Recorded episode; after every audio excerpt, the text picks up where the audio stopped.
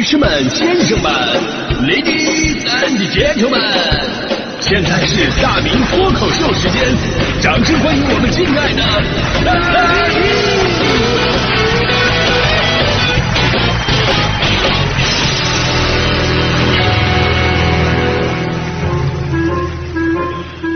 明！好，欢迎各位来到今天的大明脱口秀，我是大明啊。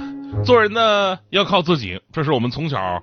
呃，开始那会儿，这个父母啊、老师啊，给我们灌输的人生价值啊，做人一定要靠自己啊，要自己穿衣服，自己吃饭啊。正所谓，我没有雨伞，自己撑起一片天；我没有资本，自己拼搏为明天；我没有后盾，我自己努力迈向前。岁月给我坎坷，我还要你乐观要强；生命给我打击，我还要你灿烂向阳；旁人给我非议，我还要你笑着原谅。活着就该逢山开路，遇水架桥。我谁也不靠，靠自己才是正道。靠自己有点难度啊，就好像这个强嫂一样，本来呢想结完婚以后吧，就靠着强哥每天做饭了啊，从此过上衣食无忧、饭来张口的生活。就没成想，强哥也是不爱做饭的主，强嫂无奈啊，只能靠自己动手了。那成绩还是非常明显的。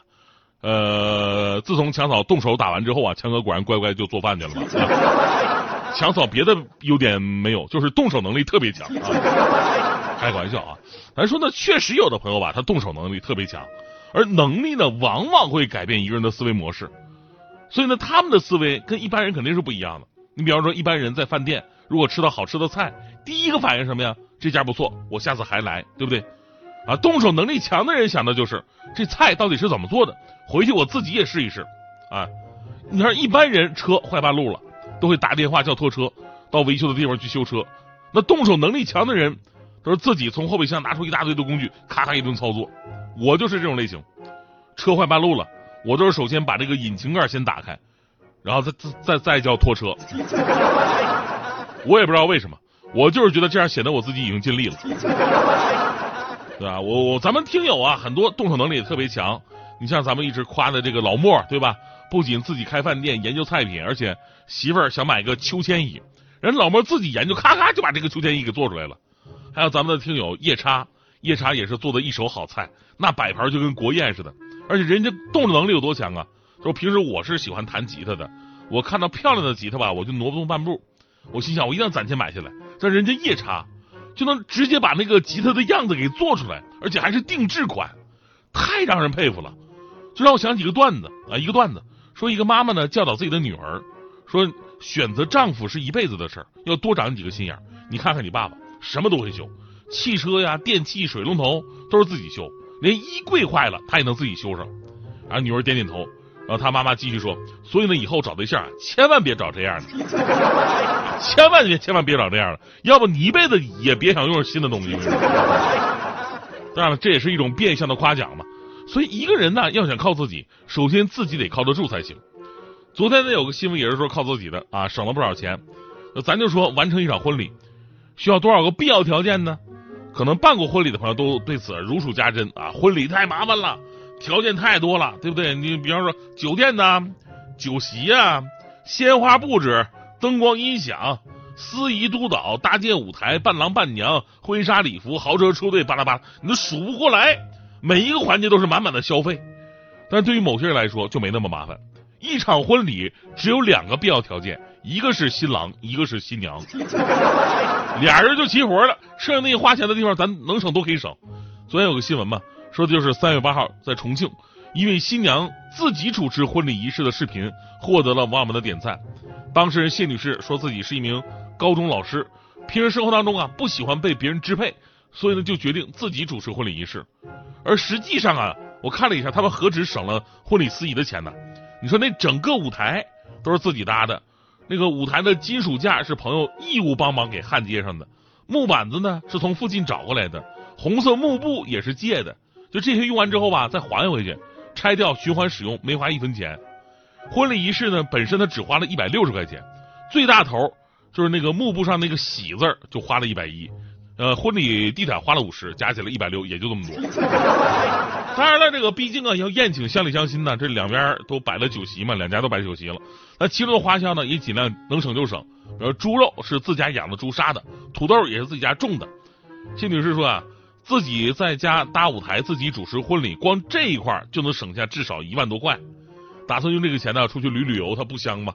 网友们一片点赞啊！只有酒店跟婚礼司仪哭晕在厕所，这个 现在年轻人这钱真的是越来越不好挣了啊！因为我呢，我是学播音主持这个专业的嘛，其实就是自己给自己主持婚礼吧，在我们这个行业当中倒是非常常见，因为我们经常干这个都都知道啊，这个婚庆主持是所有主持当中最简单的，因为词儿不用换，您只要把新人的名字换一下就行了。上一场跟这一场词儿都是一样的，就名字换一下。要名字你还记不住的话也没关系，呃，到时候你就说新郎新娘肯定没毛病 啊！欢迎各位来到呃谁呀？新郎新娘的婚礼，新郎你愿迎娶你的新娘吗？这有点怪啊！但你要主持自己的婚礼，那更简单了，你只要记住对象的名字就好了，对不对？只不过呢，有的时候也有点小插曲啊，也有小插曲。我当年一个同事啊，他也是主持人呢，也自己主持自己婚礼。他就是那种平时啊，一年能给别人主持一百多场那种专业婚庆司仪那种了，就那套流程啊、词儿啊太熟悉了，所以他越熟悉，有的时候就越别扭。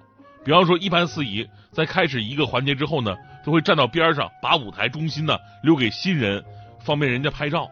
哎，我那同事就是这边说，接下来让我们交换对戒，然后自己下意识的下台了。我心想啊，哎。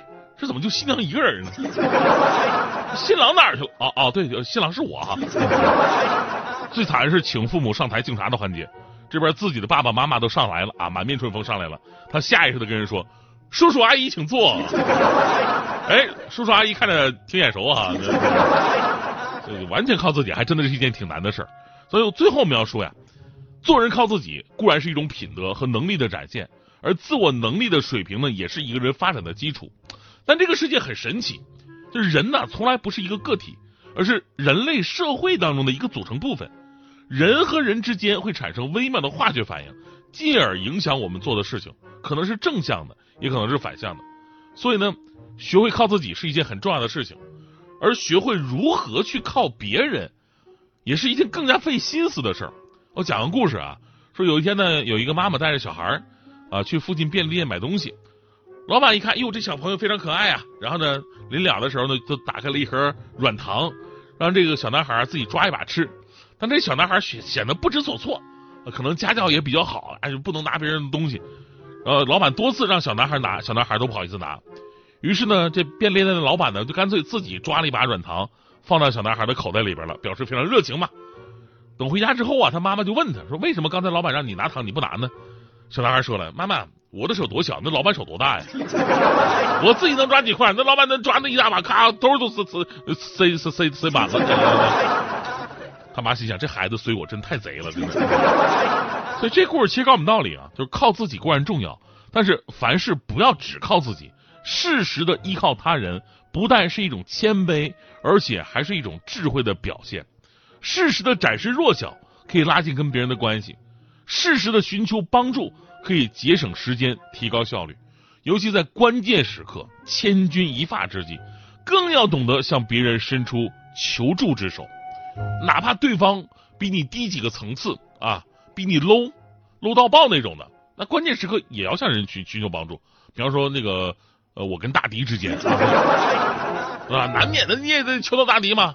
那次啊，就是我俩刚下节目啊，在楼梯间下楼梯的时候。